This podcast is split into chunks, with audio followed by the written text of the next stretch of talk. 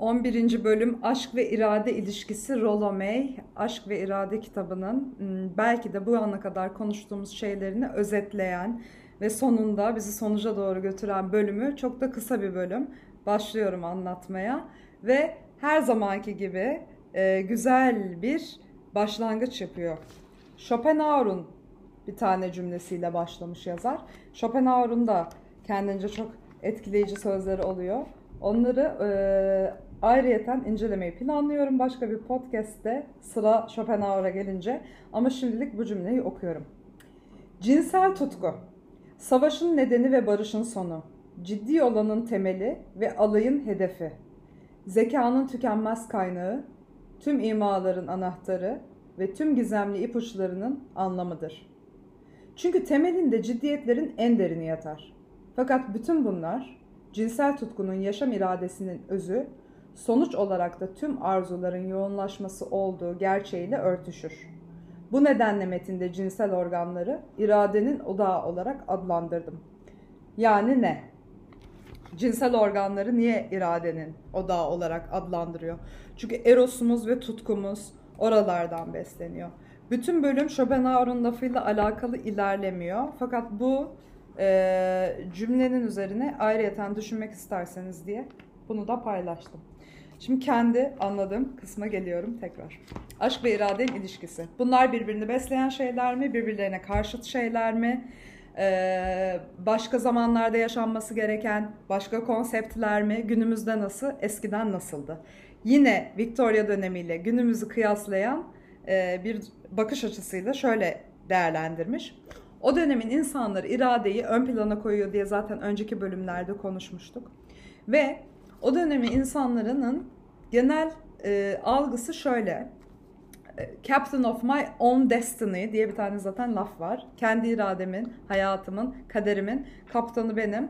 Master of my neydi? Master of my ship miydi? Onun bir de uzantısı var. Ama önemli olan e, kaderimin kaptanıyım kısmı. Kaderimin kaptanıyım diye düşünen eski nesil duygularıyla kendileri arasında mesafe koyup iradelerini sağlam tutmaya çalıştığından dolayı bazen hisleri kaçırabiliyorlar. Bunların çocukları e, hippie jenerasyonu. Mesela biz de modern hippiyiz. Bu ayrı bir konu ama ben kendimi modern hippie olarak görüyorum. Ama ben değil burada kasıt olan o dönemin çocukları. Onlar da onlara karşıt bir e, şey olarak duruş olarak, tutum olarak aşkı çok yüceltiyorlar. Ama aşkı yüceltirken aşkı tek kişiye indirgemek yerine aşkı anlık yaşanan anlık samimiyetler şeklinde modifiye ediyorlar ve o şekilde yaşamaya başlıyorlar. Onların gözden kaçırdığı şeyleri de inceleyeceğiz şimdi. Ee, bir tane eski böyle aşkı tam yaşamayan, kendini uzak tutan ve e, korunan bir algı var. Bir de onların karşıtı olan hemen şurada paylaşalım, kendimizi tamamen verelim ve herkesle bir olalım, aşkı e, herkese yayabilelim tutumu var. Şimdi burada e, aşkın trajik olmasından dolayı tutkulu bir aşkın çok trajik götürüleri olabileceği için kaçan nesille full kendini atlat, atan aşkın içine nesil aslında ikisi de bir şeyleri kaçırıyor oluyor. Gelmek istenilen nokta bizim gelmemiz gereken 20, 2020'de bu adam kitabı yazdığında ta çok eskideki e, onun gelinmesi gerektiğini düşündüğü nokta ikisi de değil. İradeyi tıkayan aşk demiş. Çok büyük aşk olduğu zaman iradenin olmamasından bahsetmiş. Ondan sonra e, hippi aşkın anlık, şimdi de ve dürüst olmasıyla beraber kaçırdığı bir şey olduğunu söylemiş. O da ne? Süreklilik. Bir aşkın sürekli olması için ve tam olarak büyüyebilmesi için, dallanabilmesi için ne gerekiyor? Çatışma da gerekiyor. Zaman da gerekiyor. Ee, belli bir süre beraber konfrontasyon da gerekiyor. Yani maruz kalma diğer bireye bir süreliğine. Büyümesi için karşılaşması lazım. Çare ne? Eee Çağrı en son söyleyeceğim. Şu an söylemeyeceğim. Şimdi geçtik. Bakıyorum sırayla. Neden bahsedeyim? Hippi aşk ayırt etmez diye bir durum var. Bu ayırt etmeme aslında e, iradenin yokluğuna işaret ediyor. Çünkü her iradede bir seçim olması gerekiyor. Birinin olması, birinin olmaması. Bu, bu değil demek gerekiyor. Bu diğer gerçek aşka daha çok götürebilirken herkese ben bu aşkı paylaşayımdaki irade eksikliği aşkın besleyen e, tarafını azaltıyor. İrade tarafından beslenen tarafını azaltıyor. Zaman tarafını azaltıyor. Eros'ta demlenmesine izin vermiyor. Ben bu Eros'ta demlenmek lafını çok sevdim. Hayatta da devamlı kullanıyorum. Neyse. Ondan sonra ve edilgen bir aşk olarak tanımlayabiliriz hipilerinkini. Edilgen aşklar çözülmeye mahkumdur diyoruz. Tutkuyla büyümezler. Tutku olması için mutlaka ve mutlaka çatışma olması lazım. Ee, şimdi bu tercih yapmadığımızda ne oluyor? Bu değil, bu demediğimizde ne oluyor? Kişisel bir şey çıkmıyor ortaya. Çünkü kişisel olması için ortada sadece içimizdeki aşkın dışarıya çıkıyor olması değil, aynı zamanda çıkabiliyor olması değil, aynı zamanda belli bir insana, belli bir e, tercihle bize karşı o olduğu için ve biz biz olduğumuz için olması gerekiyor. Asıl tutkulu olanın olması için ama tutkulu olan her zaman iyi mi? Bence her zaman daha üzücü olan keşke diğerini yapabilsem. Ve yapamayanlar yapabilse. Yapanlara da bakıyorum ya nasıl yapıyorsunuz diye gerçekten ha, mantık ilişkisi falan şahane bir şey bence. Yani mantıklıysa ne güzel. Ya bir sürü şey diyorum ki aa bu çok mantıklı sonra yapamıyorum. en mantıklısızı ama of. Neyse. ee, hippilerin gözünden kaçan unsur bu seçim unsuru. Sonra kitapta bu şu anda günümüzde yapılan e, yanlış versiyonu cumartesi gecesi seksi olarak adlandırılıyor ve cumartesi gecesi seksine karşı demiş hippiler. O hippilerin karşı olduğu şey cumartesi gecesi seksi. Bir de sipariş seks demişti biri. Kim demişti onu? Bakıyorum. Aa adamın adını ne yaptım acaba? adamın adı bir yerlerde duruyor. Önemli. Alıntılarımın hepsini söyleyeyim ne olur ne olmaz. Tamam tamam tamam. Sipariş seks. Sipariş seks. Kim diyordu ya sipariş seks? Heh. John Galbraith. Braith. Braith galiba. Galbraith derdim ben olsam. Neyse John demiş ona sipariş seks diye. Ve otoban otoban kenarı motellerini bizde olmayan bu e, çayla iliş çayla olmuyor. Çağ ile ilişkilendirmiş. Eros'tan kaçınmak için sekse kaçıyoruz dediğimiz mesela 3. bölümde çok bunun üzerine gitmiştik. E, durum tam olarak da bu. Seks yaptıkça, zaman hızlandırdıkça, bu olayı çabuklaştırdıkça e, bir şekilde içimizdeki arzunun büyümesine, bir isteğin gelişmesine izin vermiyoruz. Eros zaman ve hayal gücüyle o kadar içten ilişkili ki. Eros diğer insanı ilk gördüğümüz anda devreye giriyor ama onun aşka dönmesi için yapılması gerekenler var. Mesela devreye girdi, akşamını aldın, motele gittin. o zaman devreye giremiyor. Yani giremeden bitiyor. Aslında bende giriyor ama mesela karşı tarafta giremiyor olduğunu da zaman bana gösterdi. Hepimiz neden bahsettiğimi çok iyi anlıyoruz bence. Ondan sonra devam ediyorum. İlk görüşte aşk asla nevrotik bir şey değildir demiş. Ben buna çok katılıyorum. Zaten millet hani şey yapıyor ya ya inanmayanlar çok saçma. Çünkü ilk görüşte senin bazı kodların var. Geçmişten gelen deneyimlerin var. Gelecekten beklentilerin var. Bu da bunlar birleşince kendi yaşam tarzında adamın sendeki imajını bir yere oturtunca sen orada bir şey bekliyorsun ya da beklemiyorsun ve orada bir şey filizleniyor ya da filizlenmiyor. İlk 5 dakikada ben herkese diyorum beni götürmeye boşuna uğraşmayın abi. İlk 5 dakikada ben bilirim seninle ne olacağım. Arkadaş mı olacağım?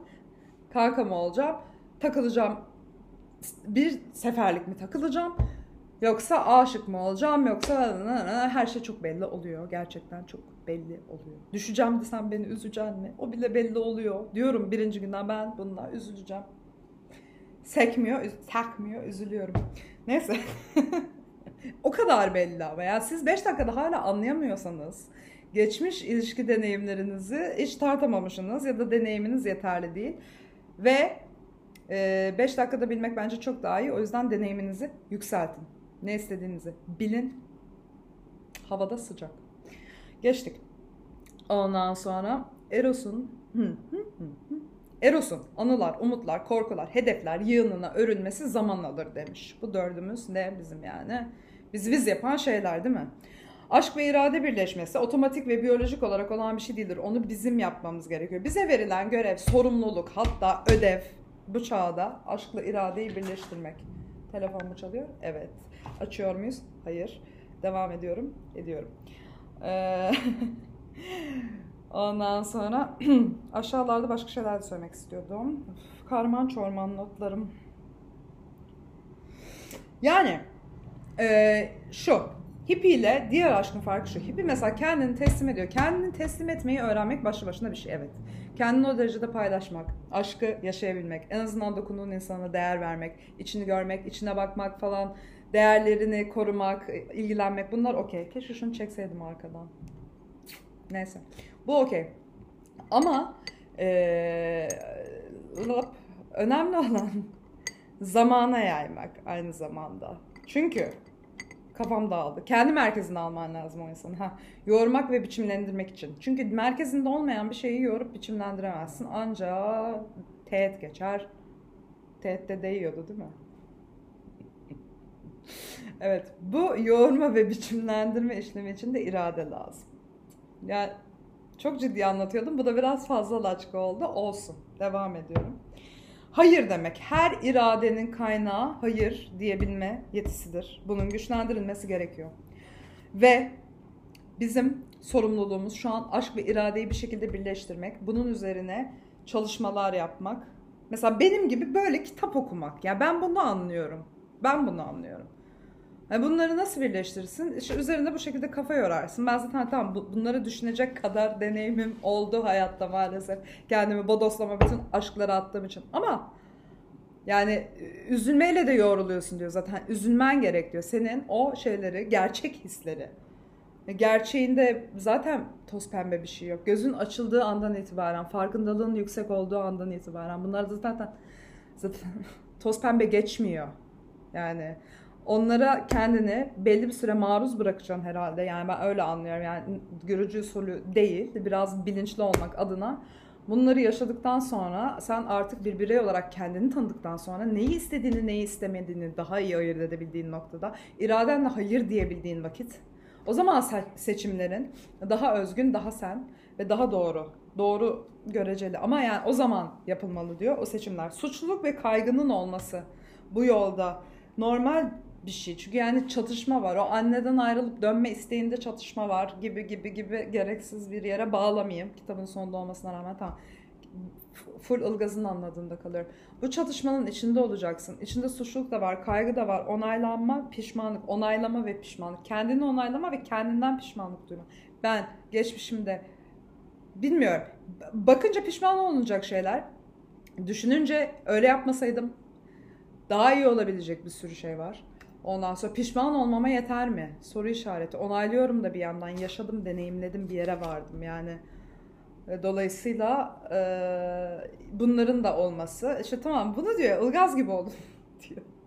Üzerine düşünün, anlayın, sindirin ve beni okuduğunuzda, mesela kitap olarak, beni okuduğunuzda tam olarak e, kavrayabilirsiniz demiş. Bunu okumadan da tabii kavrayabiliriz. Ama ben niyeyse kavramış bireylerle karşılaşamıyorum.